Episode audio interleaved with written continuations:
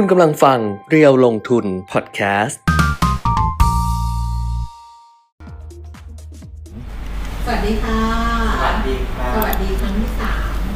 ได้หมด สวัสดีครั้งที่สามไม่รู้มีใครอยู่ดูอยู่หรือเปล่าเพราะว่าสวัสดีครั้งที่หนึ่งเนี่ย มีภาพไม่มีเสียงครับสวัสดีครั้งที่สองมีเสียงภาพค้างครับอันนี้สวัสดีครั้งที่สามมาครบทั้งภาพทั้งเสียงครับค่ะคนดู เพราะฉะนั้นเดี๋ยวรอแป๊บนึงก่อนแต่ดูหน้าคุณแก้มโอ้โหสว่างมากเลยวันนี้ไฟดีไฟดีไฟใช่ได้มันเท่าเดิมเออครับอืมมันเท่าเดิมแหละมันก็หกมันก็สามนะครับอ่าต้องขอบคุณที่มีการแจ้งแจ้งอ่ากลับมาว่ามันเวลาดูแล้วประสบปัญหาเรื่องเสียงหรือเรื่องภาพอะไรนะครับก็ถ้าถ้ามีปัญหาอีกแจ้งเข้ามาได้เพราะบางทีอ่า เรามอนิเตอร์ตรงนี้เนี่ยอาจจะไม่รู้ถ้าเราปิดเสียงด้วยแต่น้องก็ฟังอยู่เออเอออะคราวนี้มาเรียบร้อยแล้ว แล้วก็เดี๋ยวไหว้พระก่อนไปเพื่อให้ราบรื่นในตลอดรอบอาจจะได้แบบรอบใครก็จะกับสายมูเหรอแล้วก็มีเพื่อนเบาๆอะไรทำได้ก็ทำอะวันเนี้ยบอกแล้วไงบอกว่าปีนี้ปีชงด้วยอะของหายสองรอบอะของหายสองรอบเลยคือจริง ๆ อะ ปีปีปีชงก็แบบว่าเออก็ ปกติก็ไม่ได้อะไรไงก็มาแต่แก้นะเออก็ไม่ได้อะไรแต่แก้แต่ก็ไม่ได้ถึงว่าโหซีเรียสแบบทำอะไรไม่ได้อะไรอย่างเงี้ยเออเออ แล้วก็ตกบันไดตกบันไดแต่ตกบันไดอะไม่ได้ปีชงหรอกเอามาใส่รองเท้าลื่น ลื่นแล้วก็ร่วงลงมาแบบว่าร่วงลงมาห้าหกขั้นอะไรอย่างเงี้ยแต่ว่าก็ถึงโรงพยาบาลแหละเพราะว่ามีประกันเนี่ยเดี๋ยวต้องไปเช็คภายใน 24 ชั่วโมงอะไรประมาณนี้ประกันจะคุ้มครองเนี่ยแต่ว่าหลังจากตกบันไดมาคุณเป็นผู้ถูกตรวจสามงวด ติดกันไม่ไม่น่าเกี่ยวกันที่จำได้เออไม่เป็นเคราะห์ไงแบบว่าเคยหลุดออกไปแต่จริงๆเราไม่ใช่ไม่ใช่เรื่องปีชงหรอกประมาณครับแล้วก็ของหาย ของหายคือแหวนเพชรหาย เออเออน้องเราพี่บอกถ้าหนูร้องไห้นะอันนี้นั่งเฉยๆเลยอะแต่ว่าผมก็ผมก็เชื่อว่ามันไม่ได้หายใช่ไหมเพียงแต่ว่าเราไม่รู้ว่ามันอยู่ที่ไหน ก็นั่งก็คือปกติอยู่ตรงนี้ก็นั่งนิ่งๆก็แบบเออหายก็หายไปทำยังไงได้แล้วเราไม่รู้นี่ว่ามันจะเป็นยังไงอะไรอย่างเงี้ย ก็บ่นๆไป เสียงก้องก้องๆเบาๆไม่โอค่ะ เอาเถอะค่ะ โอไม่โอก็ฟังฟังๆไปก่อนแล้วกันวันเนี้ยเพราะว่าได้ประมาณนี้แหละเออเปิดเปิดตัวลูกเอาไม่รู้ว่าปรับได้หรือเปล่านะเดี๋ยวไม่รู้กลับเดี๋ยวหายหมดอีก อ๋อเนี่ยอ๋อมันเป็นเสียงนะเสียงนี่ไม่เข้าเสียงเสียงไมค์ไม่เข้าเป็นเสียงกล้องเสียงกล้องเสียงไมค์ไม่เข้าเออนั่นแหละ เสียงนี้มันมาจากเสียงนู้นเลยป็นเสียงมาจากกล้องกล้องเลย อืม เออ อยาก ฟังดูรู้เลยว่าไม่ได้ใส่มาจากไมค์เอายังไงดีเพราะวันนี้เดี๋ยวมีภารกิจต้องมีงานด้วยเออ ยังไง ยังไง ไปเรื่อยๆครับ เดี๋ยวแก้ก่อนลองดู ก็แสดงว่ามันใช้ไม่ได้ไมค์โอ้เสียงดังดินี่ยังไง เจมส์เสียงเจมส์เข้าเจมส์ด้เข้าวยเลยไงเพราะว่ามันเจมส์เขาอยู่ใกล้กล้องใช่อะเราไปนั่งตรงนู้นมาจะได้แบบใกล้ๆลองลองดูใหม่ลองเาดูใหม่ฟังใหม่อีกทีเสียงไม้น่าจะเข้าแล้วลองเปิดดูเอออ๋อได้แล้วได้ยังได้แล้วนี่ไงได้ละได้ยังครับส่งมาได้นะว่าเสียงกล้องหายไปหรือยังเพราะว่าได้ละอ่าน้องเขา แก้ปัญหาแล้วกล้องกลางวันดีครับ ระบบเซอร์ราวหายแล้วครับ ใช่ใช่เออเออหายแล้วเรียบร้อยนะก็คือเอาเสียงจากไมค์เข้าไปให้มันเอออ่าครบถ้วนอะค่ะเดี๋ยวก็วันนี้คงยังไม่เกริ่นอะไรกันมากเนาะเพราะว่าชัดคนต่างแล้วก็มากันสักประมาณหนึ่งแล้ว ชัดแล้วนะครับเสียงชัดชัดแล้แล้ววชัดแล้วอืม แต่ว่า ขอไปสรุปอันนี้เลยได้ไหมเออขอไปเออเออสรุปข้อมูลต่างๆแล้วเดี๋ยวอัปเดตอะไรให้นิดนึงแล้วคุณปิ๊กเนี่ยก็ค่อยว่าไป ครับครับเพราะดิฉันจะดูเรื่องข้อมูลให้นิดนึงว่าเออสำหรับตลาดหุ้นต่างประเทศเนี่ยนะคะ ก็ปรับตัวเพิ่มขึ้น ครับแล้วก็ตลาดหุ้นไทยอะจริง ๆ แล้วเนี่ยก็มีความชัดเจนมากขึ้น อืมเรื่องของหน้าตาของรัฐบาลคอรมครับว่าจะเป็นยังไง เพราะฉะนั้นเนี่ยก็น่าจะเป็นปัจจัยที่มีผลกับตลาดหุ้นไทยอืมในช่วงเวลานี้ด้วยนะคะ อืมแต่ว่าดูตลาดหุ้นต่างประเทศก่อนก็แล้วกันค่ะฟังไปเรื่อยๆดิฉันว่าน่าจะไมมีปัญหาแล้วล่ะเสียงก็น่าจะชัดเจนขึ้นนะคะครับสำหรับดัชนีอุตสาหกรรมดาวโจนส์ค่ะ วันนี้วันจันทร์นะคะ วันนี้จันทร์ 28 สิงหาคมสัปดาห์สุดท้ายของสิงหาแล้ว คุณคุณมีปัญหาอะไรอย่าผมทำได้ท่ายินผมได้ยินเสียงก้องๆไงนึกว่าอย่าคุณแก้มไม่ได้ปิดเสีโอยงโนอย่าทำท่าอย่างนั้นเดี๋ยวใจคอไม่ดีเลย ถ้าเกิดอะ ใครทำอะไรขึ้นมาแบบนี้นะอ้าวก็คุณคอยมอนิเตอร์ดูว่าชัดแล้วใช่ไหมอ้าวเสียงชัด นี่ทางเสียทาง YouTube ใช้กับทางได้นี้แล้วมาบอกว่าดีแล้วครับก็เนี่ยชัจะแล้วดูครับข้อมูลให้ไงคุณอะก็ดูไปเลยว่าถ้าเออมีอะไร เออ ดาวโจนส์เมื่อคืนวันศุกร์ค่ะ ปิดทำการเนี่ยปรับตัวเพิ่มขึ้นไป 247.0.7%นะคะ ไปปิดที่ 34,000 34,346 จุด แล้วก็ NASDAQ อะเพิ่มขึ้น 26.0.9% S&P 500 ก็เพิ่มขึ้น 29.0.6%ค่ะ ส่วนซีกของยุโรปเนี่ยขึ้นไม่เยอะค่ะ ขึ้นคนละนิดละหน่อยฟุตซี่ร้อยขึ้นไป 0.07% DAX Frankfurt ก็ขึ้นไปเท่ากันเลย 0.07%ครับแล้วก็ CAC 40 ตลาดหุ้นปารีสฝรั่งเศสนะคะ เพิ่มขึ้น 0.2%ในเอเชียเช้านี้ขึ้นเยอะ ๆ เลย คือโตเกียวนิเกอีขึ้นไป 1.68%ค่ะ 529 จุดนะคะห่างเสียงฮ่องกงก็ขึ้นไป 2%คือเช้านี้เป็นเอเชียที่คึกคักครับนะห่างเสียงเนี่ยบวกไป 2%ค่ะ 369 จุด แล้วก็ที่ขึ้นเยอะ ๆ เลยคือเซซไอ300 ของตลาดหุ้นเซี่ยงไฮ้อืมอุ้ยดิฉันอยากไปเซี่ยงไฮ้มากเลย ไม่เคยไปเซี่ยงไฮ้เอเลอยเออแล้วดูแบบมัน มันดูแบบหรูหราก็ เคยไปผมไปเคยไปมันนานน่าจะเคยไปคแล้วรั้งหนึงแต่นานมากนะนานแล้วมันเออเปลี่ยนไปหมดแล้วคุณปีนิดเออใช่เออต้องไปสักรอบหนึ่งครับเปลี่ยนตแปลงลาดไปหุ้นเยอะเซี่ยงไฮ้นะคะเซซไ300เนี่ยเพิ่มขึ้น 93จุด2.5เปอร์เซ็นต์ครับคือขึ้นมาเยอะเลยทีเดียวนะคะ ส่วนตลาดหุ้นบ้านเราเนี่ยก็น่าจะอิงกับปัจจัยภายในประเทศเนี่ยมากกว่า แต่ว่าได้ไม่ได้ขึ้นเยอะคือเหมือนกับว่าจะไปจะไปแต่มันก็ติดอะกึกกักกึกกักเนี่ยทำให้อ่าฮะดัชนีราคาหุ้นเนี่ยก็อยู่แถวๆเนี้ยค่ะ 1,560 จุดนะคะครับเปิดมาวันนี้ 1566 ค่ะ แล้วก็ต่ำสุด 1562 สูงสุด 1568 นะคะ ล่าสุดดัชนีราคาหุ้น 1,563 จุด 28 จุด ตอนนี้ขยับไปแล้ว 1,563.90 จุดค่ะ เพิ่มขึ้น 3.70จุด0.24%แล้วก็มูลค่าการซื้อขาย 12,000 ล้านบาทนะคะครับหลังๆ มูลค่าการซื้อขายหนาแน่นอืมตั้งแต่แบบคุณเศรษฐาเป็นนายกอะอ่าฮะมูลค่าการซื้อขายก็มากขึ้นมากขึ้นอย่างเงี้ยนะ แต่ว่าเดี๋ยวต้องไปดูว่าต่างชาติกลับเข้ามาซื้อหรือยังนะครับส่วน Set 50 ค่ะ 962.27 จุด เพิ่มขึ้น 1.80 จุด 0.19%มูลค่าการซื้อขาย 6,100 ล้านบาท หุ้นที่ซื้อขายสูงสุด 10 อันดับเราดูต่อเนื่องไปเลยนะคะ อันดับที่ 1 ค่ะ เป็นหุ้น e s s o อืมราคา9บาท80 เพิ่มขึ้น 25 สตางค์2.6%ซื้อขายไป 900 กว่าล้านบาทเขาสำหจรับไอ้ Esso ดีลกับเอ่อทางด้านบางจากแล้วเรียบร้อยเดี๋แล้ยววค่อยดูเดลต้า 108 บาท เพิ่มขึ้น 50 สตางค์ค่ะ KCE 49 บาท 75 เพิ่มขึ้น 25 สตางค์ไทยออย53 บาท 25 เพิ่มขึ้น 1 บาท IVL 29 บาท 25 ลดลง 25 สตางค์นะคะ ธนาคารกสิกรไทย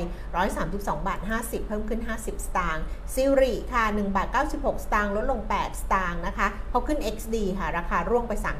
3.9% EA 64 บาท 50 ลดลง 50 สตางค์ JMart 22 บาท 40 เพิ่มขึ้น 10 สตางค์แล้วก็ SCB 117 บาท ราคาเท่าเดิม ช่วงนี้จะมีหุ้นหุ้นขึ้น XD ครับเยอะหน่อยเพราะว่าอืมประกาศผลประกอบการไป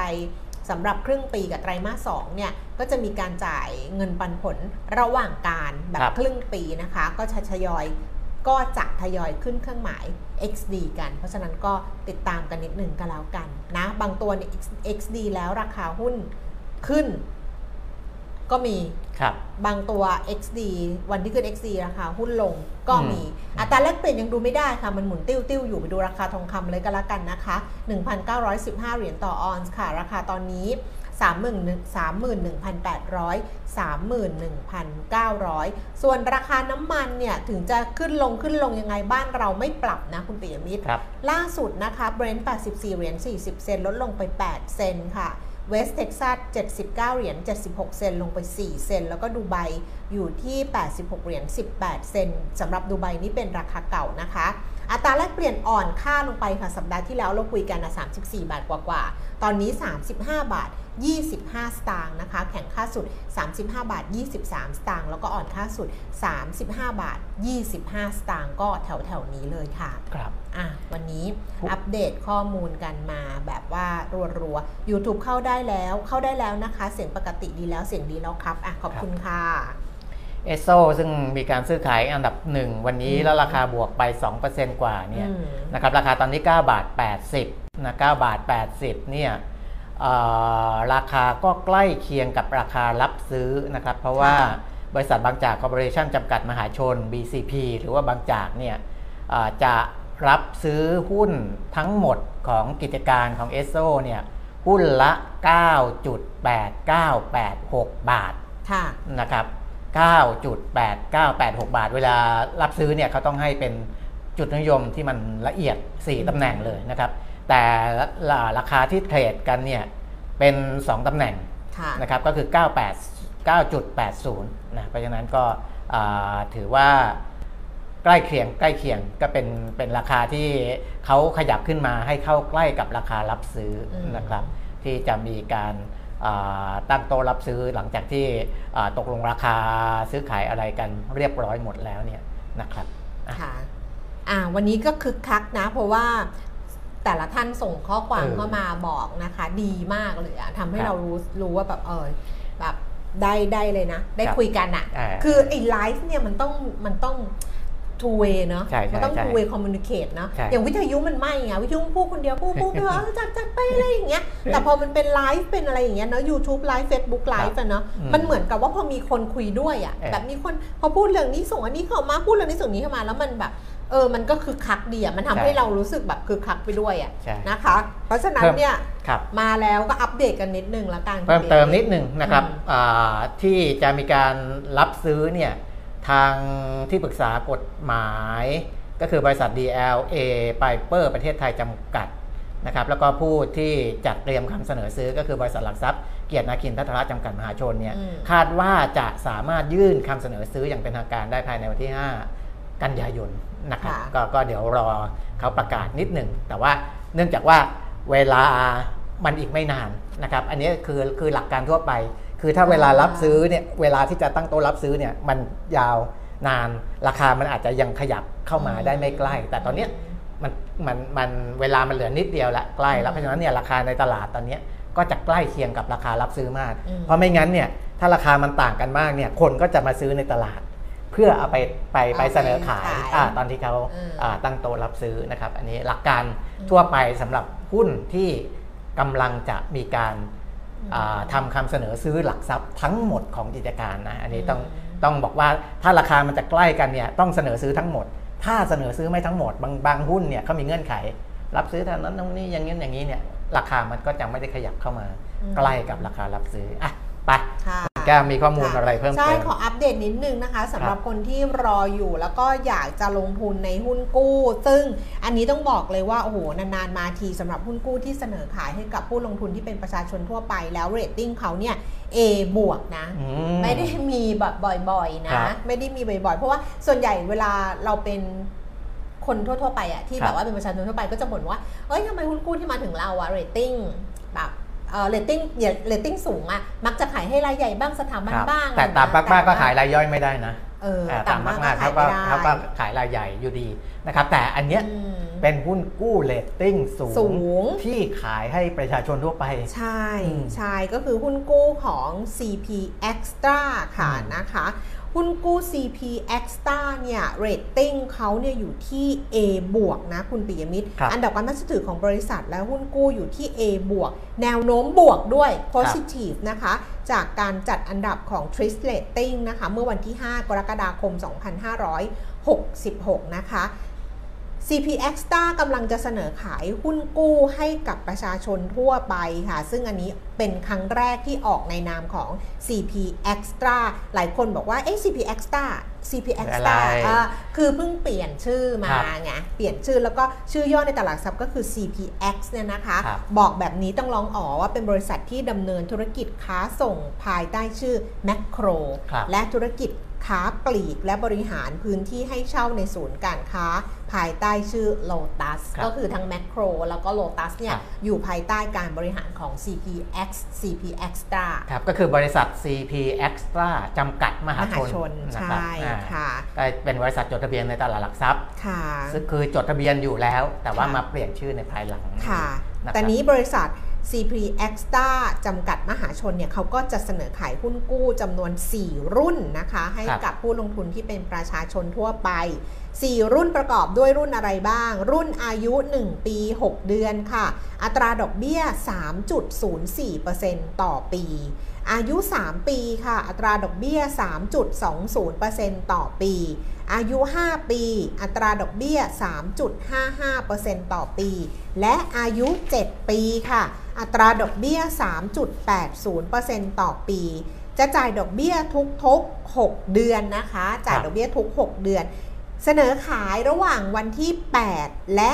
11 ถึง 12 กันยายน ก็คือเสนอขายวันที่ 8 กันยายนครับ11แล้วก็เว้นเสาร์อาทิตย์11 กันยายนครับ12 กันยายนนะครัคะบจองซื้อขั้นต่ำ1 0 0 0 0แสนบาท ทวีคูณครั้งละ 1 0 0 0 0แสนบาท คราวนี้เนี่ยต้องบอกเลยว่านอกจากจำนวนรุ่นซึ่งหลากหลาย คือ rating A บวกอันนั้นแน่นอนอยู่แล้วครับนะ rating A บวกก็ก็โอ้โหแบบว่า rating A บวกนี่คือถ้าเกิดดูจากผลตอบแทนตรงนี้เนี่ยโอ้โหเรียกว่าอะไรนะภายใต้ความเสี่ยงที่แบบความเสี่ยงเขาระดับครับ3จากทั้งหมดอะ8ระดับครับ คือความเสี่ยงของการลงทุนในในในตราสารต่างๆเนี่ยมันจะมี 8 ระดับครับสูงสุดเลยก็คือระดับที่8ครับต่ำสุดก็คือครับ1ความเสี่ยงของหุ้นกู้ CP X Star เนี่ยอยู่เพียงแค่ระดับเออ3เท่านั้นค่ะคุณตีมินเวลาดูเนี่ยก็ดูอืมผลตอบแทนกับความเสี่ยงนะครับอืมปกติแล้วความเสี่ยงต่ำเนี่ยผลตอบแทนก็จะอ่า ไม่ได้สูงมากนะครับอืมแต่อันนี้เนี่ยถือว่าอ่าผลตอบแทนกับน่าสนใจความเสี่ยงเนี่ยเออน่าสนใจน่าสนใจเลยทีดีวน่าสนใจเลยทีดีวแล้วก็1ก็คืออย่างที่บอกว่า A บวกด้วยผลตอบแทนน่าสนใจด้วย แล้วก็มีให้เลือกหลายรุ่นด้วยครับอันนี้ก็ตอบโจทย์ว่าถ้าเกิดอืมใครอยากสั้นอยากยาวอะไรอย่างเงี้ยมีให้เลือกครับแล้วสำคัญกว่านั้นคืออะไรรู้ไหมช่องทางการจำหน่ายครับหลากหลายอีกอืม คือไม่ต้องห่วงหรือว่าจะเข้าไม่ถึงอะครับคือเยอะมาก ๆ เลยนะคะ เพราะว่าหุ้นกู้ของ CP X Star เนี่ยจะทำการจองซื้อผ่านสถาบันการเงินทั้งหมด 8 แห่งครัค่ะบธนาคารกรุงเทพ ธนาคารกรุงไทย ธนาคารกรุงศรีอยุธยา ธนาคารกสิกรไทย ธนาคาร CIMB ไทย ธนาคารไทยพาณิชย์ ธนาคาร UOB และบริษัทหลักทรัพย์เกียรตินาคินพัทระ รวมถึงเสนอขายผ่านช่องทาง True Money Wallet ด้วยค่ะ ครับก็เรียกว่าได้หมดเลยครับถ้าดูได้ภาพหน้าจอเนี่ยอืมนะครับก็อ่าข้างล่างเนี่ยเป็นค่ะสถาบันการเงิน แต่ไม่รู้ว่าจะสแกน QR ได้หรือเปล่านะถ้าเออเจมส์ขยายเฉพาะช่วงข้างล่างขึ้นมา แล้วใครจะสแกนหน้าจอเนี่ยแบบสแกน QR code อาจจะได้หรือเปล่านะครับอืมก็ลองดูนะอันนี้เป็นบริษัทที่เอ่อ คือแต่จริง ๆ ก็ติดต่อผ่านสถาบันติดต่อผ่านสถาบันการเงินก็ได้นะครับไปดูในเพจเรียวลงทุนก็ได้เออเออเออนะในเพจเรียวลงทุนนี้โพสต์ไว้ให้ค่ะเรียบร้อยแล้วนะครับค่ะเรียบร้อยแล้วนะก็เอ่ออย่างที่บอกดิฉัว่านน่ะวาบขึ้นมาว่าอะไรรู้ไหมว่าดิฉันวาบขึ้นมาว่าสำหรับคนที่ลงทุน คนที่ลงทุนหุ้นกู้อยู่แล้ว ดิฉันว่าเขาโอเคอยู่แล้วแหละครับแต่ว่าคนที่จะลงทุนหุ้นกู้เป็นครั้งแรกอืมอันเนี้ยเหมาะกับการเป็นหุ้นกู้อ๋อตัวแรกนึกออกไหมคุณปิมิตคือเหมาะกับการเป็นหุ้นกู้ แบบตัวแรกครั้งครั้งแรกของเราอะ เออคือถ้าเออเกิดว่าเราแบบเออจะเริ่มอะคือเราจะเริ่มสักเริ่มสักหนึ่งอะ เออ เราก็น่าจะเริ่มที่เลทคือยังไม่แบบเคยเข้ามาสู่ใช่การลงทุนประเภทนี้เลยนี่ ใช่ อันนี้ที่คุณแก้มพูดเนี่ยผมเออ เพิ่งเจอรุ่นน้องเออ นะเอ่อเอ่อเมื่อวานวันก่อนเองพอดีค่ะ ไปดูคอนเสิร์ตด้วยกัน ค่ะ เขาบอกว่าเขายังไม่เคยซื้อหุ้นกู้เลยเอออยอากจะซื้อแบบเนี่ยอยากจะเข้ามาในเนี่ยในในในการลงทุนใช่ด้านนี้ครั้งแรกเนี่ยผมใช่ ก็เลยบอกว่าเนี่ย เขามีอยู่นะใช่มันมันเออที่เหมาะกำลังมากอะเออเหมาะเออกับการเป็นหุ้นกู้ใช่ตัวแรกของของของเราอะถ้าเกิดเราใช่ยังไม่เคยลงทุนนะแต่แต่คนที่ลงทุนอยู่แล้วที่ฉันมั่นใจว่าเออเขาแบบเออครับก็นั่นเขาอยู่แล้วเลือกอยู่แล้วแหละ เพราะว่าใช่ทั้ง A บวกแล้วก็มีทั้ง4รุ่นให้เลือกช่วงครับอายุดอกเบี้ยก็โอ้โหครับอะไรอย่างเงี้ยเออมันก็น่าสนใจ เพราะฉะนั้นเนี่ยเออลองดูนะคะไปศึกษาข้อมูลเพิ่มเติมก่อนก็ได้ค่ะ สามารถที่จะดูจากหนังสือชี้ชวนนะคะอืมในเว็บไซต์ของทางสำนักงานกรตนะคะ ก็ลองดูกันละกันอ่าอ่า ฝากไว้ค่ะอะ เดี๋ยวย้ำอีกครั้งหนึ่งว่าเขาจะเปิดขายเนี่ยนะคะ ระหว่างวันที่ 8 และ 11 ถึง 12 กันยายนนะคะ แต่ว่าสามารถที่จะสอบถามทางสถาบันการเงินทั้ง 8 แห่งได้ครับตั้งแต่ตอนนี้เลยส่วนใครที่จะจองผ่านแอปพลิเคชัน True Money Wallet ก็ต้องไปดาวน์โหลดแอป True Money Wallet ที่ App Store หรือว่า Play Store นะครัคะบลองครัดูบอ่าอะเอามาฝากกันนะครับอืม ก็อ่านอกจากเรื่องหุ้นกู้แล้วในเรื่องของหุ้นที่ซื้อขายกันในตลาดหลักทรัพย์เนี่ยนะครับต้องบอกก่อนว่าอ่าบางทีเราต้องติดตามข่าวสารด้วยเหมือนกัน เพราะค่ะบางบริษัทเนี่ยเขาอ่าจะออกจากตลาด บางทีบางคนไม่รู้และยังไปเทรดกันอยู่นะครับเช่นที่เพลินๆเนี่ยเออเพลินๆที่จะออกจากตลาดเร็วๆเนี้ยคือบริษัทโออิชินะครับอ่า จำกัดมหาชนเนี่ยซึ่งซึ่งทางเพจเรือลงทุนเขาโพสต์ไว้เนี่ยนะครับบริษัทโออิชิกรุ๊ปจำกัดมหาชนนะชื่อย่อเขาก็ชื่อโออิชิเลยนะครับอันเนี้ยตลาดหลักทรัพย์เนี่ยบอกว่าอ่าเนื่องจากว่าบริษัทโออิชิกรุ๊ปจำกัดมหาชนได้ขอเพิกถอนหุ้นสามัญของบริษัทจากการเป็นหลักทรัพย์จดทะเบียนในตลาดหลักทรัพย์ค่ะนะครับ แล้วก็บัตรนี้โออิชิได้ดำเนินการตามที่กำหนดไว้ในข้อบังคับของตลาดหลักทรัพย์เรื่องการเพิกถอนต่างๆเนี่ยเรียบร้อยแล้วอืมนะเพราะว่าอ่าอันเนี้ยเพิกถอนโดยสมัครใจ แต่ว่าไม่ใช่ว่าอยู่ๆอยากจะออกก็ออกเลยเขาต้องไปทำนู่นนี่นั่น1 2 3 4 5 ตอนเนี้ยทำทุกอย่างครบแล้ว ตลาดหลักทรัพย์ก็เลยให้โออิชิเนี่ยออกจากตลาดได้ตั้งแต่วันที่ 6 กันยายน 2566 เป็นต้นไปอีกไม่กี่วันแล้วนะอืมและเทรดเนี่ยเทรดได้จนถึงวัวันนที่สุดท้าย5กันยายนวั นที่นาวันสุดท้ายก็คือห้กันยาเออเสร็จวันที่ 5 แล้วหลังจากนั้นเนี่ยคนที่ยังมีหุ้นโออิชิอยู่ต้องเข้าใจว่าคุณไม่มีตลาดรองในการซื้อขายแล้ว ต้องไปคุยกับบริษัทเออตลาดหลักทรัพย์เนี่ยเป็นตลาดรองคือซึ่งคุณอยากจะขายเมื่อไหร่คุณก็มาใช่อ่าตั้งราคาไว้ขายอะไรอย่างเงี้ยนะครับ ก็แล้วแต่จะมีคนซื้อหรือเปล่าวันเนี้ยคือที่ในเพจลงทุนโพสต์ไว้เนี่ยบอกว่ามีคนซื้อบางวันเนี่ยเป็นล้านบาทเลยนะคุณแก้มอืมล้าน 2 ล้าน 3 ล้าน 4 ล้านเนี่ย วันนี้เนี่ยอ่าจนถึงตอนนี้เนี่ยซื้อขายกันไปแล้วสามพันสี่ร้อยหุ้นแต่คิดเงินคิดเป็นเงินแสนกว่าบาทนะแสนเจ็ดหมื่นกว่าบาท เพราะฉะนั้นเนี่ยคนที่เทรดตอนนี้ก็ต้องเข้าใจนะครับต้องเข้าใจว่าอ่าหุ้นกำลังจะเพิกถอนแค่นั้นเองนะค่ะก็เตือนเตือนกันไว้เพราะไม่งั้นเนี่ยเดี๋ยวเอ๊ะไปซื้อแล้วอ้าวอยู่ๆวันที่ 6 หุ้นโอชิหายไปที่หายไปไหนนะครับก็มีคน ถ้าเป็นรายชื่อผู้ถือหุ้นรายย่อยนะปลายปีที่แล้วยังมีอยู่พันกว่ารายอืมเกือบเกือบสองพันนะพันเก้าร้อยกว่าคน อันนั้นเขาคงจะรู้ตัวอยู่แล้วล่ะนะเขาคงมีการแจ้งไปแล้วถึงตัวบุคคลแต่คนใหม่ๆนี่สิที่จะเข้าไปใหม่ๆเนี่ยต้องทราบนะครับอะส่วนเรื่องที่คุณแก้มถามว่านักลงทุนต่างชาติกลับมาหรือยังเออยังซื้อไหมไม่ซื้อใช่ไหมก็ซื้อแต่ว่าซื้อมากกว่าขายอ่าอ่าเอ้ยขายมากกว่าซื้ออาอ่าไม่ใช่ซื้อมากกว่าขายขายมากกว่าซื้อ เพราะฉะนั้นเนี่ยยอด สิ้นวันเนี่ยยังเป็น net sale หรือว่าเป็นการขายสุทธิอยู่ของวันศุกร์ที่ผ่านมานะครับเมื่อวันที่ 25 เนี่ย ขายสุทธิ 297.23 ล้านบาทค่ะกองทุนเนี่ย ซึ่งซื้อสุทธิเยอะเลยนะต่อเนื่องค่ะกันมา 2 วันก่อนหน้านั้น ปรากฏว่าเมื่อวันศุกร์ขายสุทธิออกไป 764.67 ล้านบาทนะกลายเป็นว่าเอ่อ วันศุกร์ที่ผ่านมาเนี่ยรายย่อยกลับมาเป็นผู้ซื้อสุทธิรายเดียวเลย กลุ่มเดียวเลยนะ1,120 ล้านบาท นั่นแสดงว่าการตอบรับเรื่องของอาการจัดตั้งคลมเรื่องของนายกยังไม่ถึงการจัดตั้งคลมอืมอันนี้เอาว่าตอบตอบรับเรื่องนายกก่อนค่ะจบไปแล้วค่ะสเต็ปต่อไปรอตอบรับอะไรดูรัฐมนตรีรอตอบรับคลมอ่าอันนี้คลมของจริงแล้วอืมคือต้องดูหน้าตารัฐมนตรีนู่นนี่นั่นเข้ามายังไง ซึ่งโผที่ออกมาจากสื่อต่างๆเนี่ยคุณแก้ม แม้ว่าจะใกล้เคียงกันแต่ก็ไม่ได้เหมือนกันซะทีเดียว เพราะว่ายังไม่เป็นทางการค่ะนะเพราะฉะนั้นตำแหน่งกระทรวงนั้นกระทรวงนี้เนี่ยก็คือกระทรวงบางกระทรวงที่โผออกมาค่อนข้างตรงกันเนี่ยอันนั้นแสดงว่าข่าวข่าวค่อนข้างจริงละข่าวค่อนข้างจริง แต่จะมีบางกระทรวงที่ยังไม่ตรงกัน ที่แน่นอนเลยอะกระทรวงการคลังนะอันนั้นดูตรงแล้กันวหมดแบบว่าทุกสำนักเลยเออเออมนะครับแน่นอนอะก็ซึ่งก็มีการวิพากษ์วิจารณ์กันว่าว่าเอ่อ คุณเศรษฐาทวีสินนายกรัฐมนตรีเนี่ยนะคะอืมจะควบรัฐมนตรีว่าการกระทรวงการคลังด้วยครับแล้วก็ถามว่าเอ๊ะจะทำงานได้มีเวลาเหรอ เพราะว่ากระทรวงการคลังอะงานครับเยอะครับงานหนักแล้วก็เราไม่เคยเห็นเราไม่ไม่เคยเห็นหรอกที่แบบว่าประธานบริษัทคือ CEO อะครับประธานเจ้าหน้าที่บริหารอ่าซึ่งเหมือนนายกอย่างเงี้ยจะครัทำบหน้าที่เป็น CFO ครับคือประธานเจ้าหน้าที่บริหารการเงินด้วยไปพร้อม ๆ กันครับแต่ว่า นักข่าวที่อยู่ในที่อยู่คุกคลีอะในครัทำบเนียบในกระทรวงการคลังอะไรอย่างเงี้ยก็ครับบอกว่า คือคุณเศรษฐาก็คงคือเขาก็วิจารณ์กันว่า เอ๊ะอืมเป็นเพราะว่า เป็นเพราะว่าไม่มีใครมารับตำแหน่งคือหาคนไม่ได้หรือเปล่าเออหาคนไม่ได้หรือเปล่าก็เลยต้องนั่งเองครับอย่างเงี้ยดิฉันก็มองอีกมุมหนึ่งว่าบางทีเนี่ยมันก็มีคนที่เขาพร้อมเป็นรัฐมนตรีว่าการกระทรวงการคลังนะครับแต่ว่าอาจจะทำงานด้วยกันไม่ได้ไงอ่าคือเป็นไปมันได้มันก็มีคนที่ ที่เราอยากทำงานด้วยแล้วเขาไม่อยากทำกับเราครับหรือคนที่อยากทำกับเราแล้วเราไม่อยากทำงานด้วยครับนึกออกไหมมันก็มีได้ทั้งนั้นนะเพราะฉะนั้นก็ไม่ไม่รู้หรอกว่าเป็นยังไง แต่ว่าถามว่า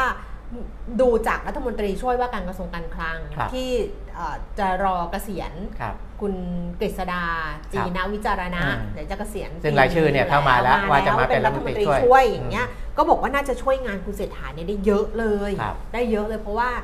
อยู่กระทรวงการคลังมาตลอด คือในมุมมองของผมเนี่ยมันมีอยู่สองอย่าง คือไม่ห่วงหรอกว่าเจ้ากระทรวงจะอ่าจะไม่มีเวลาเป็นทั้งนายกเป็นทั้งรัฐมนตรีคลัง เพราะว่าเชื่อว่าลำดับรองลงมาก็คือรัฐมนตรีช่วยปลัดกระทรวงอืมอธิบดีกรมต่างๆ เนี่ยสามารถที่จะรับลูกไปได้แล้วก็ไปไปทำงานได้ ตัวเองก็เป็นคนที่ควบคุมใหญ่ ๆ แต่ว่างานรัฐมนตรีช่วยจะหนักหน่อย อันนั้นอ่าอันนั้นใช่ทางหนึ่งใช่สองก็คือ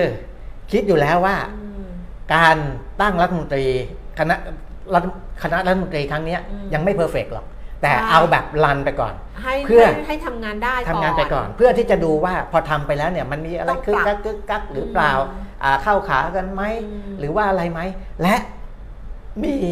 รอการปรับคณะรัฐมนตรีอีกรอบหนึ่งอืมอืมเดี๋ยวรอบนั้นแหละจะลงตัวมากขึ้น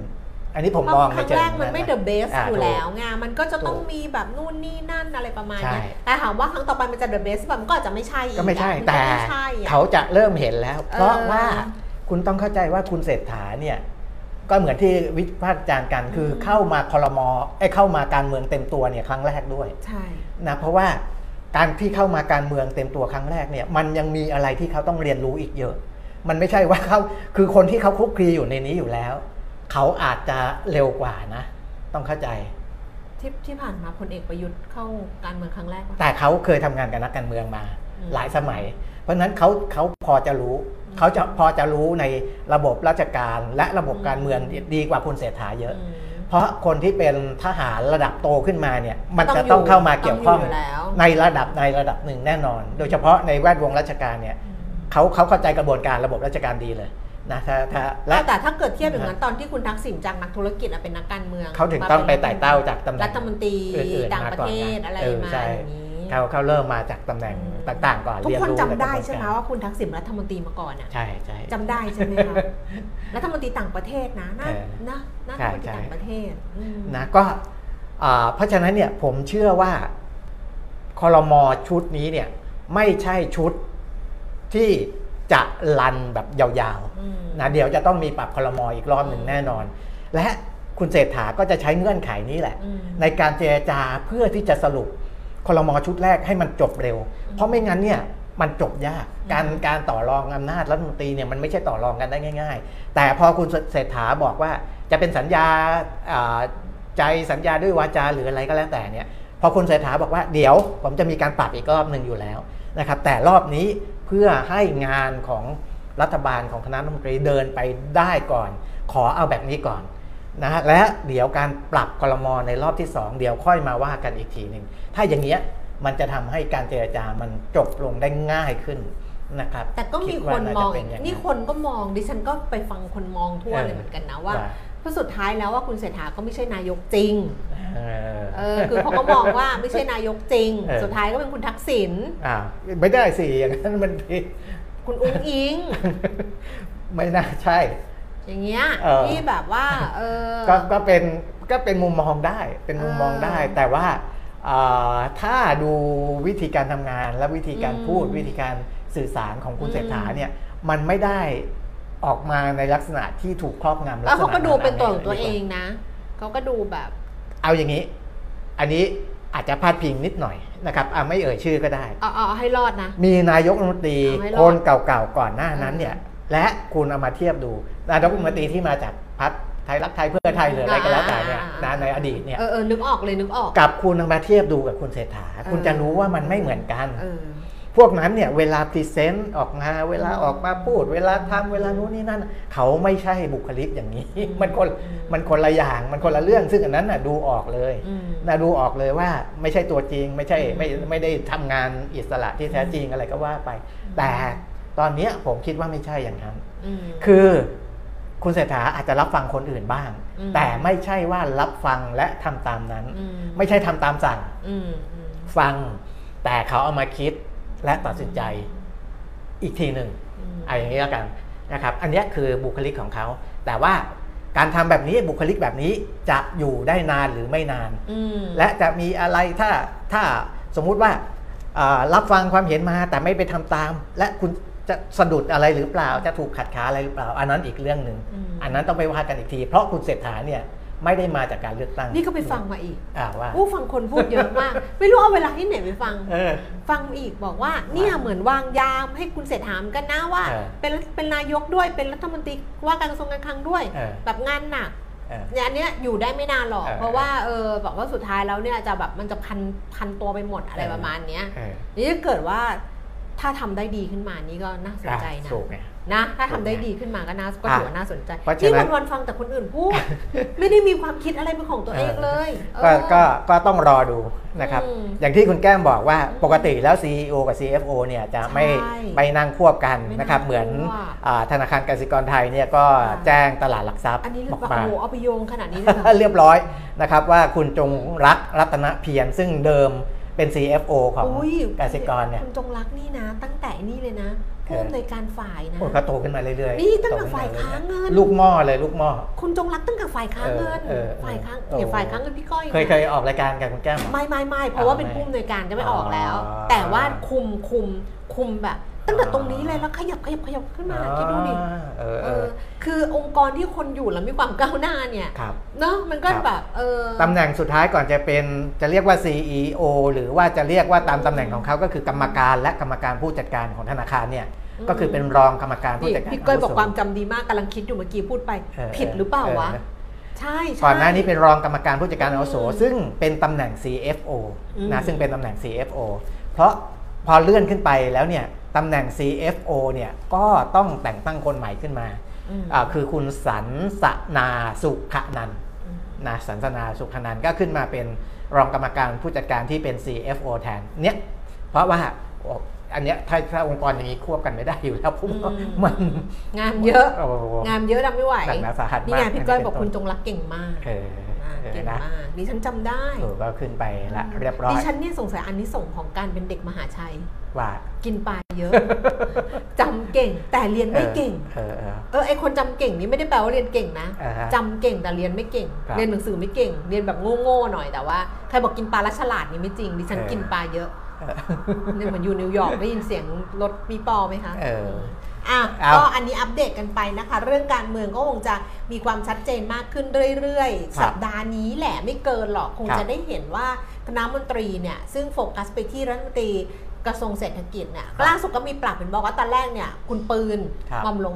ชโยธิตกฤษดากรครับจะรับตำแหน่งรัฐมนตรีว่าการกระทรวงอุตสาหกรรมที่ฉันก็ไปอ่านเจอจากที่ไหนสักที่หนึ่งบอกว่าเออคุณปืนบอกไม่รับ อ๋ออมเขามีตัวสำรองแล้วอ่าเพราะมีสื่อมีบอกว่ามี ถ้าคุณปืนไม่รับเนี่ย อ่าใครจะขึ้นมาแต่ดิฉันก็อยากให้คุณปืนรับนะแล้วแต่เออนะต้องไปดูก่อนทำไมคุณปืนณปืนคือไม่รับคนที่ไม่รับตำแหน่งในตอนนี้เนี่ย อย่างที่ผมบอกว่า เออ ไม่ใช่ว่าจะครั้งไม่รับที่สองในการจะไม่ปรับรับ คลมจะไม่รับ เพราะว่าบางคนเขาต้องรอดูก่อนว่า มเออ ทิศทางของรัฐบาลไปในทิศทางไหน ม และเขาเข้าไปแล้วเนี่ย เขาจะเข้าไปช่วยได้ได้มากน้อยแค่ไหนอืมถ้ามันสอดคล้องกันอย่างเงี้ยอืมและสมมุติคุณเศรษฐาทำได้ดี คุณก็สามารถที่จะได้คนเก่งๆดีๆ เข้ามาเสริมในการปรับพรบก็ได้ คือถ้าเกิดนายกป็ไปทำได้ให้มั่นใจอะว่าเข้ามาอืมทำงานแล้วแบบว่าเฮ้ยแบบอะไรอย่างเงี้ยอืมดิฉันว่าก็จะเป็นแรงจูงใจครับที่ทำให้ คนเก่งๆของเราอะนะคะ อืมที่แบบเอออยู่บ้านดีกว่าอะไรเงี้ยไม่อยากมาเปลืองตัวก็อาจจะบอกเออเปลืองตัวหน่อยดีกว่า เพื่อครับ ให้ประเทศมันเดินหน้าไปได้อะอืมนะวันนี้ก็มีตัวเลขอ่าส่งออกนะครับของเดือนกรกฎาคมออกมาเรียบร้อยแล้วนะครับ แต่ว่าอ่าผมขึ้นกราฟิกไม่ทันนะ เราเล่าให้ฟังแล้วกันนะครับ มันเพมันราะว่าเหมือนเพิ่งออกมาเลย อันนั้นครับวันไหนเพิ่งออกมา เพิ่งออกมาวันนี้เลยเพิ่งออกมาก่อนนะอะก่อนหน้านี้มันก่อนหน้ามีสงก่อนหน้านั้นเป็นเดือนมิถุนายนมันออกทีมกันไม่ทีเหรอเออเอาออกปลายเดือนออกปลายเดือนเออเออเออนะครับกรกฎาคมเนี่ยถ้าเป็นตัวเลขเทียบกับปีที่ผ่านมาอืม year on year หรือว่าปีต่อปีเนี่ยติดลบไป 6.2%เปอร์เซ็นต์อืมนะครับ 6.2%เอ่อถ้านับย้อนหลังไปเนี่ยเป็นการติดลบ ต่อเนื่องกันมากี่เดือนแล้วล่ะ10 10เดือนได้นะครับเอ่อโดย ถ้าหากว่าเทียบเป็นไตรมาสต่อไตรมาสเนี่ย ติดลบ 10.8เปอร์เซ็นต์หรือว่าเวลาถือพาดหัวก็จะเป็น 11เปอร์เซ็นต์ไตรมาสต่อไตรมาสครับก็คือเทียบ Q on Q ก็คือไตรมาสไตรมาสนี้มันไตรมาสอะไรเนี่ยเขาเรียกว่าไม่ใช่นี่มันไม่ครบไตรมาสนี่อ่า ไม่ใช่ไตรมาสต่อไตรมาสละอันนี้เดือนต่อเดือนละเออเราก็งงว่ามันจะไปไตรมาสได้ไงวะเนี่ยเมื่อมันตัวเลขเดือนกรกฎาเอาเป็นเดือนต่อเดือนก่อนเออเพราะว่าในตารางที่ผมดูเนี่ยเป็นตาราง Excel จะมีทั้งไตรมาสต่อไตรมาสและเดือนต่อเดือน ถ้าไตรมาสต่อไตรมาสเนี่ยที่ปิดไตรมาสสองมันก็เนี่ต้อยงเป็นไตรมาสสองอะนงถ้าไตรมาสสองมันมิถุนาเออไตรมาสสองมิถุนาเนี่ยตัวเลขยังขยับขึ้นอืมเมื่อเทียบกับไตรมาสก่อนเนี่ยอืม0.9%นะ แต่ว่าถ้าเทียบเดือนกรกฎาคมกับเดือนมิถุนายนเนี่ยอืมติดลบไป 10.8%อืมนะครับหรือว่าตัวเลขกลมๆก็คือ 11%อย่างที่บอกนะอันนี้ก็อ่าทำให้มีมุมมองออกมาจากในในอ่าภาคส่วนต่างๆแล้วนะครับว่าไอ้ตัวเลขที่ออกมาเนี่ยนะเอ่อซึ่งส่วนใหญ่ที่หดตัวเนี่ย นะครับ ก็สินค้าที่เกี่ยวเนื่องกับน้ำมันนะหดตัวไป 28%คอมพิวเตอร์อุปกรณ์ส่วนประกอบเออหดตัวไป 24%อย่างนี้เป็นต้นนะครับ อุปกรณ์กึ่งตัวนำทรานซิสเตอร์ไดโอดนี่เอายังโตขึ้นตั้ง 82-83%เลยนะค่ะคือมันมันก็มีบางกลุ่มหดตัว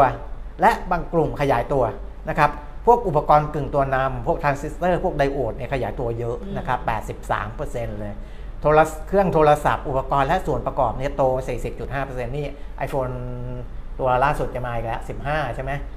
นะครับไม่รู้เรื่องเลย ไม่รู้เรื่องเลย เพราะว่าไม่ไม่คิดจะเปลี่ยนแล้วตอนนี้ ใช้เครื่องนี้ ไม่มีเงินหม้อแปลงไฟฟ้าส่วนประกอบอะไรพวกเนี้ยนะครับ พวกนี้เติบโตได้เยอะนะครับอะก็อ่า ส่วนมุมมองของกรุงไทยคอมพาสนะครับเรื่องของอาการส่งออกประเมินว่าทำไมการมาเร็วจัง ประเมินว่ามาแล้วประเมินเร็วเอมากอประเมินเร็ว ประเมินว่าการส่งออกมีแนวโน้มฟื้นตัวช้าจากอุปสงค์ในตลาดหลักยังซบเซา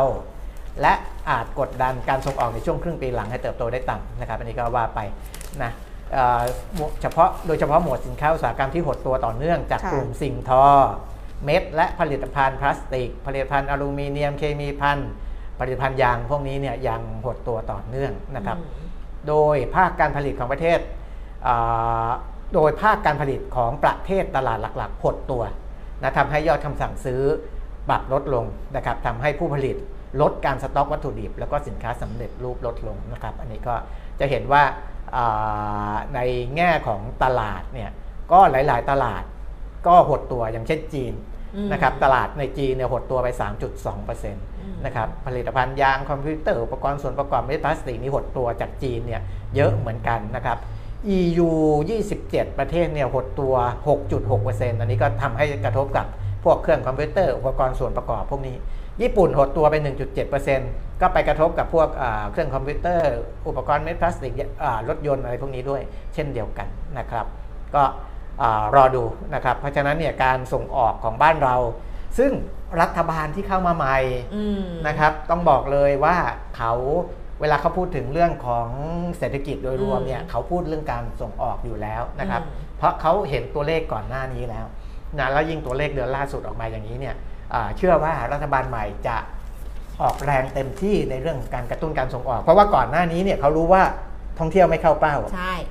ก็พยายามจะเดินทางไปกระตุ้นในเรื่องของการท่องเที่ยว พอรู้ว่าส่งออกไม่เข้าเป้า หรือหดตัวมากกว่าที่คาดหรืออะไรก็แล้วแต่เขาก็จะมาพูดถึงเรื่องของการกระตุ้นการส่งออกนะครับ และก็คงไม่ได้พูดอย่างเดียว เขาคงมีกลไกอืมในการประชุมหารืออาและก็ทำให้มันมีเวลาขยับตัวไหมด้มีเวลาไหมมีเวลาไหมคะ มีเวลากันไหมจะเล่าเรื่องอะไร จะอ่านให้ฟังคือว่าอ่านอ่านแล้วแบบเออเออความก็น่าสท้าทายนใช่ใจไหมใช่อะจะอ่านให้ว่าไปฟังมีเวลาไหมคะมันยาวไงคือพยายามนั่งอ่านแล้วพยายามสรุปอะแต่มันสรุปไม่ได้ไงมันก็เลยจะยาวนิดนึงไงเออเออเอออะมีว่าเวไปลาไหมมีมีถ้าถ้ามันไม่ตัดไปก่อนนะ ทุกคนว่ามีไปเวลาที่จะฟังแต่ว่าถามว่าคนอ่านมีแรงไหมมีแรงไหมก่อนเพราะว่าเออมันยาว คืออย่างนี้นั่งอ่านแล้วแบบเออตอนแรกก็นั่งมองๆแล้ว เอ๊ะมันก็เป็นเรื่องที่ ที่เราก็คุยคุยกันอยู่แล้ว แต่ว่าเออมันก็มีประเด็นนิดนึงครับที่อ่าดรสุภวุฒิสายเชื้อเนี่ยเขียนไว้ในกรุงเทพธุรกิจวันนี้นะคะ ว่าความท้าทายในการดำเนินนโยบายเศรษฐกิจมหาภาคของไทย อาจารย์เนี่ยก็รื้อข้อมูลตั้งแต่ GDP ของไทยขยายตัว 1.8%ในไตรมาสที่ครับ2นะคะของปีนี้เทียบกับไตรมาสที่ 2 ของปีก่อนหน้า ต่ำกว่าที่ตลาดคาดการณ์เอาไว้อย่างมากตลาดคาดการณ์3.1-3.2%จำได้ไหมแล้วก็ออกมาจริง ๆ 1.8 เนี่ยนะคะ อาจารย์บอกว่าที่น่าเป็นห่วงอย่างยิ่งก็คือการขยายตัวของ GDP ในไตรมาส 2 ปีนี้ เทียบกับไตรมาสแรกของปีเนี่ย ปรับลดลงเหลือ 0.2%หลังจากปรับฤดูกาลแล้ว แปลว่าเศรษฐกิจไทยอ่อนแรงลงอย่างเห็นได้ชัดอืม GDP ไตรมาสแรกของปีนี้เทียบกับไตรมาส4เนี่ยเพิ่มขึ้น 1.7 อันนี้เทียบกับไตรมาสไตรมาสต่อไตรมาสครับนะคะว่าไตรมาสหนึ่งเทียบกับไตรมาส4ปีที่แล้วเพิ่มขึ้น 1.7 ไตรมาส2ปีนี้เทียบกับไตรมาส1เนี่ยลดลงเหลือ 0.2ครับนะเพราะฉะนั้นสะท้อนเลยว่าเศรษฐกิจอ่อนแรงลงอย่างเห็นได้ชัด อาจารย์สมบูรณ์บอกว่าเศรษฐกิจไทยในไตรมาสที่ 2 ควรจะดีกว่าไตรมาสที่ 1 ด้วยซ้ำอืมเพราะคาดการณ์กันว่าเศรษฐกิจจีนเนี่ยมีแรงฟื้นตัวอย่างต่อเนื่อง สหรัฐก็หยุดปรับขึ้นดอกเบี้ย และประเทศไทยเข้าสู่การหาเสียงนักการเมืองก็นำเงินออมออกมาใช้หาเสียง แต่กลับกลายเป็นว่าการส่งออกหดตัวมากถึง 5.7%นี่พูดถึงไตรมาสสองนะครับหดตัว 5.7%การฟื้นตัวของภาคท่องเที่ยวก็ผิดคาด เพราะรายจ่ายต่อหัวของนักท่องเที่ยวต่ำกว่าคาดอืมการลงทุนภาคเอกชนชะลอตัวในขณะที่การลงทุนภาครัฐ พลิกตัวจากขยายตัว 4.7 มาติดลบ 1.1 ในไตรมาสที่ 2 เมื่อเทียบกับไตรมาสก่อนหน้า ตัวเลขดังกล่าวเป็นข้อมูลให้รัฐบาลใหม่ ที่จะเข้ามาบริหารประเทศนำเอาไปใช้ในการกำหนดนโยบายว่าควรเร่งทำอะไรก่อนครับอะไรหลัง โดยเฉพาะอย่างยิ่งเมื่อเปรียบเทียบกับข้อมูลการบริโภคของเอกชน ขยายตัว 7.8%ในไตรมาสที่ 2 สูงกว่าการขยายตัวที่ 5.8%ในไตรมาสแรกของปีนี้ก็คือ หากดูตัวเลขอันเนี้ยสะท้อนว่าการฟื้นตัวของเศรษฐกิจที่ฟุบลงเนี่ยไม่ได้เกิดจากการชะลอตัวของการบริโภคภายในประเทศครับการบริโภคภายในประเทศยังเติบโตอยู่ แต่เป็นการหดตัวของการส่งออก และการลงการชะลอตัวของการลงทุนมากกว่า ในส่วนของการท่องเที่ยวสภาพัฒน์ปรับประมาณการรายได้การท่องเที่ยวของต่างชาติ ในปีนี้ลงเหลือ 1.27 ล้านล้านบาทจาก1เอ่อจาก 1.27 ล้านล้านเนี่ยเหลือ 1.03 ล้านล้านหายไปเนี่ยลดลงเนี่ย240,000 ล้านเยอะนะคะครับ1.25%ของ GDP สำหรับการส่งออกสภาพัฒน์ประเมินว่าจะลดลง 1.8% แต่ก็เป็นการประเมินที่แบบมองโลกในแง่ดีครับเพราะว่าครึ่งแรกในการส่งออกลดลงไปแล้วม6%แปลว่าครึ่งหลังถ้าจะทำให้ได้ตามนี้ต้องขยายตัวให้ได้ถึงครับ4.2%ซึ่งเป็นเรื่องที่ยากมากอืมการฟื้นตัวของการท่องเที่ยว การส่งออก ซึ่งซึ่งเป็นเรื่องของการส่งออกบริการครับและส่งออกสินค้าเป็นเรื่องท้าทายมาก เพราะกำลังซื้อของต่างประเทศ แนวโน้มไม่ได้ดีมากนักนะคะอืมอาจารย์ก็เลยบอกว่าเมื่อเป็นอย่างนี้ยการดำเนินนโยบายเศรษฐกิจ มหภาค macroeconomic policy เนี่ยจะต้องหันมาดูจุดยืนของนโยบายการเงิน และนโยบายการคลัง ว่าเหมาะสมเพียงใด อาจารย์ก็พูดแหละจุดยืนนโยบายการคลังเป็นยังไง จุดยืนของนโยบายการเงินเป็นยังไง แต่สุดท้ายแล้ว ขมวดในตอนท้ายเลยคือ ถ้าหากยังยืนยัน การทำงบประมาณที่พยายามรักษาวินัยการคลังครับและยืนยันว่านโยบายการเงินจะมีจุดยืนเหมือนเดิม ก็แปลว่า ทั้งนโยบายการคลังและนโยบายการเงินจะไม่ได้เป็นปัจจัยช่วยกระตุ้นเศรษฐกิจอืมแต่การพลิกนโยบายการเงินการคลังกลับไปอีกทางหนึ่งก็ไม่ได้ว่าจะทำได้ง่ายครับๆเพราะวินัยการคลังเป็นเรื่องสำคัญ ส่วนการลดดอกเบี้ยนโยบายนั้น ก็จะทำให้ดอกเบี้ยของไทยต่ำกว่าสหรัฐอย่างมาก ซึ่งก็จะเพิ่มความเสี่ยงที่เงินทุนจะไหลออกและทำให้บาทอ่อนควบคุมได้ยากในยุคที่ไทยไม่สามารถเกินบัญชีดุลสะพัด ได้สูงถึง 5.7%ของ GDP เหมือนที่เคยทำได้ในยุคก่อนโควิด -19 สรุปก็คือว่าถ้านโยบายการคลังยังเน้นการรักษาวินัยครับ กระตุ้นเศรษฐกิจไม่ได้ อืม เพราะฉะนั้นต้องแบบว่าอาจจะต้องแบบมีมีบ้างมีต้องต้องใช่ต้องอาชีพออเข้ากไปนอกเส้นทางครับของการรักษาวินัยบ้าง ครับ นโยบายการเงินก็ยาก อืม เพราะว่าจะทำยังไงเพื่อที่จะเป็นตัวที่จะทำให้กระตุ้นเศรษฐกิจ แต่ว่าถ้าเกิดจะพลิกเลย ครับเอากลับด้านเลย ก็ยากอีกก็ครับทำไม่ได้อีก เนี่ยแหละเป็นความท้าทายที่แบบว่า อ่านให้ฟังมีเวลาใช่ไหมคะ นี่บทความดีให้ข้อมูลดีขอบคุณค่ะ ขอบคุณค่ะพี่พี่เอ เนี่ยเป็นไงคือในพอพออ่านแล้วเหนื่อยก็แบบอย่างนี้มันก็มีกำลังใจ ถ้าเทียบไตรมาสเนี่ยนะครับอย่างที่ดรสุภวุฒิบอก แต่ว่าตัวเลขของของกระทรวงพาณิชย์เนี่ยเมษาถึงมิถุนายนในไตรมาสอ่าปี 66 เนี่ยนะเมษาถึงมิถุนายนก็คือไตรมาส2ปี 66อ่าเทียบจากปีปฏิทินนะครับอ่าเทียบกับไตรมาสเดียวกันปีที่แล้วเนี่ยติดลบ 6.2%นะก็คืออา ถ้าเทียบกับปีที่แล้วเนี่ยมันก็ติดลบมาต่อเนื่องแหละแต่ไตรอ่าเดือนที่ติดลบมากที่สุดเนี่ยก็คือเมษายนนะคือเทียบกับปีที่แล้วเนี่ยติดลบถึง 7.7%นะต่อต่อไตรมาสต่อไตรมาสเพราะฉะนั้นเนี่ยส่งออกเป็นตัวที่จะต้องแก้ใช่นะครับส่งออกท่องเที่ยวท่องเที่ยวนะนะครับสองเรื่องเนี้ยแล้วก็นโยบายการคลังจะทำยังไงเพื่อที่จะเพื่อที่จะกระตุ้นให้มีให้มีส่วนกระตุ้นเศรษฐกิจด้วยโดยที่ไม่เสียวินัยการคลังแบครับบเละเทะ นโยบายการเงินเนี่ยนโยบายดอกเบี้ยจะทำยังไงครับลดดอกเบี้ยเนี่ยยากอยู่แล้วทำไม่ได้อยู่แล้ว คือครับถ้ากระตุ้นกระตุ้นเศรษฐกิจก็ต้องลดดอกเบี้ยถูกไหมครับง่ายๆ เลยแต่ว่ามันไม่ได้ทำได้แบบนั้น เพราะอย่างที่อาจารย์บอกว่าถ้าเกิดลดดอกเบี้ยมาแล้วดอกเบี้ยไปต่ำกว่าสหรัฐมากๆเนี่ยครับเงินทุนไหลออกอีกบาทอ่อนอีกก็ไปแก้ตรงนั้นอีกเพราะฉะนั้นก็ต้องต้องดูกันละเอียดละเอียดละงานเนี้ยไอ้นโยบายไอ้เรื่องใช้ภาษีนี่เขาก็เตรียมไว้อยู่แล้วล่ะอืมเรื่อง 1 0 0 0 0 1 0,000 บาทต่อคนนะอืมก็ใช้เงิน 5 0 0 0 0 6 0 0 0 ล้านบาท แต่ตัวเนี้ยเป็นตัวที่อืมอ่า จะต้องมีอะไรที่ต้องต้องระมัดระวังเยอะแยะมากมายเลย เพราะว่าผลประโยชน์มันเยอะมากนะครับอืมเอาอันเนี้ยเดี๋ยววันหลังมีเวลา อ่าเดี๋ยวผมมาคุยให้ฟังนะครับนี่แล้วมันมีเรื่องอันนี้ด้วยนะไอ้ข้อเสนอไอ้แวดอะกลับมาไงแต่จริงๆอะแวดอะมันเป็นข้อเสนอ คือก็จากเจ็ดเป็นสิบอะเหรอใช่จะเก็บเงินคือเพิ่มคือเป็นข้อคือเขาบอกเออเขาเป็นข้อเสนอในเออเหมือนกับการเสวนาสัมมนาว่าเออเราอะเข้าสู่ประชากรผู้สูงอายุครับแล้วประชากรผู้สูงอายุเนี่ยมันก็จะเป็นภาระของรัฐถูกไหมครับเพราะฉะนั้นเนี่ยรัฐก็จะไม่มีเงินที่อืมจะไปดูแลเพราะฉะนั้นเนี่ยไอการเก็บจากตรงเนี้ยแล้วก็ครับดึงไอส่วนเนี้ยแล้วไปเหมือนกับ ไปเป็นกองทุนอะไรสักอย่างหนึ่งอะเออเพื่อดูแลผู้สูงอายุหรือคนที่เกษียณที่แบบอะไร คือเป็นข้อเสนอไงอืมแต่กลายเป็นเรื่องแบบ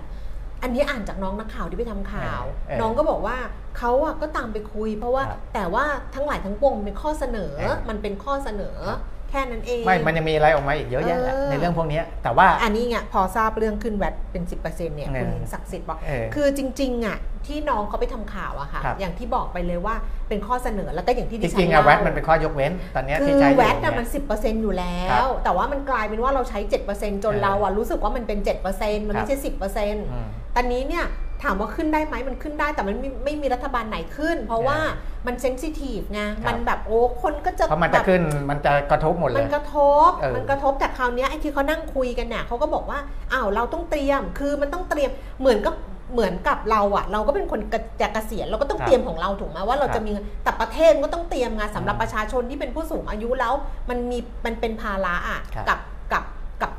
กับกับงบประมางบประมาณณเออกับงบประมาณก็เลยบอกว่าจะหาเงินจากตรงไหน เออเอาตรงเนี้ยเตรียมไว้ก่อนไหมครับทั้งหลายทั้งปวงมันไม่ยังไม่ได้มันไม่ได้เกิดขึ้นครับซึ่งข้อเสนอมันทำได้เออไอ้น้องที่เขียน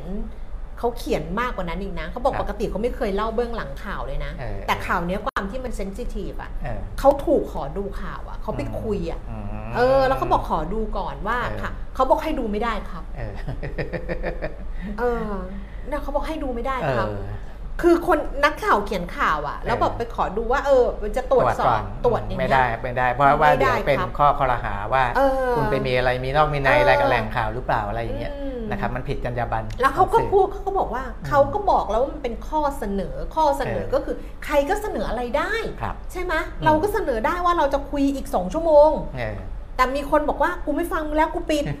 มันก็ได้ไงไม่เอาก็ไม่เอาไงครับแบบเนี้ยเพราะฉะนั้นอ่าฮะเนี่ย เรื่องนี้ยังไม่เกิดขึ้น แต่ครับว่าก็เดี๋ยวรอดูก่อน เพราะว่าเรื่องของการรองรับสังคมผู้สูงอายุอะค่ะ มันก็เป็นเรื่องจำเป็นครับของประเทศเหมือนกันที่เออจะรองรับว่าจะทำแบบไหนยังไงเอออืมอะโดยเรื่องหมื่นบาทเนี่ยซึ่งมันค่ะเป็นเงินเยอะมหาศาลนะ ต้องบอกว่ามหาศาลค่ะเพราะเมื่อกี้เราพูดถึงอะไรนะที่มันหายไป2องแสนล้านนี่มันลอยังงกระทท่อบงเลยเที่ยวสองแสนนะแต่อันเนี้หายยเป็นหนึ่งจุดสองเปอร์เซ็นต์ GDP อันอะเนี้ยมันเกิน5 0 0แสนอืมนะมันก็เข้าไปใกล้ๆ6กแสนล้านบาทเลยเพราะฉะนั้นเนี่ย ผลประโยชน์ก้อนเนี้ยมันมหาศาลเดี๋ยวพรุ่งนี้จะเล่าให้ฟังว่ามันเกิดอะไรขึ้น บ้างตอนนี้พรุ่งนี้คุณอยู่คนเดียวนะก็ใช่ไงโอ้โหมันเป็นจังหวะที่ผมจะได้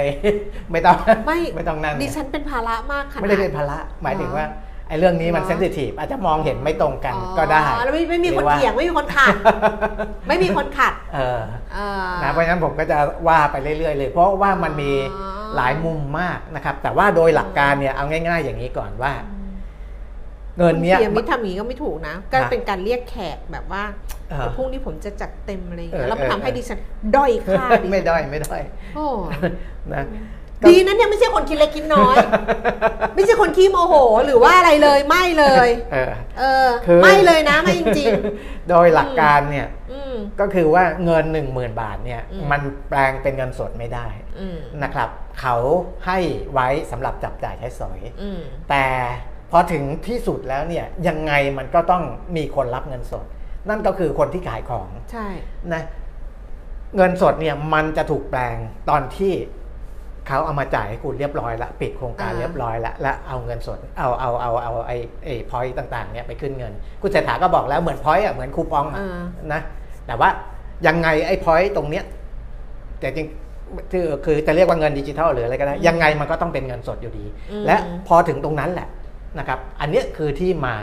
ของปัญหาอืมว่าในขณะที่รัฐบาลก็เตรียมระบบเตรียมอะไรอ่าไอ้คนกลุ่มหนึ่งที่ฉลาดแกมโกงเขาก็เตรียมอยู่เหมือนกันอ่าเตรียมอยู่ว่ากูจะเอาจาก5 0 0แสนกว่าล้านบาท มาอืมเข้ากระเป๋าของกูได้ยังไงอืมอันเนี้ยคือสิ่งที่จะคุยให้ฟังในวันพรุ่งนี้อืมเออแค่นั้นเองอืมนะ ก็ไม่เชิงเรียกแขกหรอกแต่ว่า เรียกเรียกนี่คุณเอ็มให้กำลังใจดิฉัน คุณแก้มไม่อยู่แล้วคุณก็เงียบสิครับเออเออใช่อาจจะถึงหลับได้เลยนะครับนี่อย่างเงี้ยใช่ดิฉันก็ไม่ใช่แบบขี้ฉาแต่ดิฉันก็เห็นใครดีกว่าไม่ได้ คุณจุลินบอกว่านั่นสีเงินสดแปลงไปให้ใครอะเดี๋ยวพรุ่งนี้มาฟังกันกันละกันเพราะพรุ่งนี้ดิฉันไม่อยู่หนึ่งวันเออเออคุณปิ่มมิตรเขาก็จะมาจัดเต็มเออคุณก็รอฟังเขาตั้งแต่ตีห้าเลยก็ได้ตีห้าตีห้าครึ่งเออเปิดรอเลยแล้วกัน ก็ขอให้ไม่ติด แล้วก็ขอให้ไอภาพไม่ค้างเออเออเออมขอให้มีความสุขความเจริญ ส่วนทุกท่านวันนี้ขอบคุณนะคะ ที่ติดตามเรานะคะ เข้ามากัน2อสามรอบเลยทีเดียว แล้วก็วันนี้คือคักมากก็ดีใจค่ะ แล้วก็เดี๋ยวพรุ่งนี้นะคะ มาคุยกันกับคุณเปียมิตรอีกครั้งหนึ่งนะคคะรับก็เจอกันวันพรุ่งนี้ละกันนะคะได้วันนี้เราส่งคนไปแล้วนะคะ สวัสดีสค่ะวัสดีครับ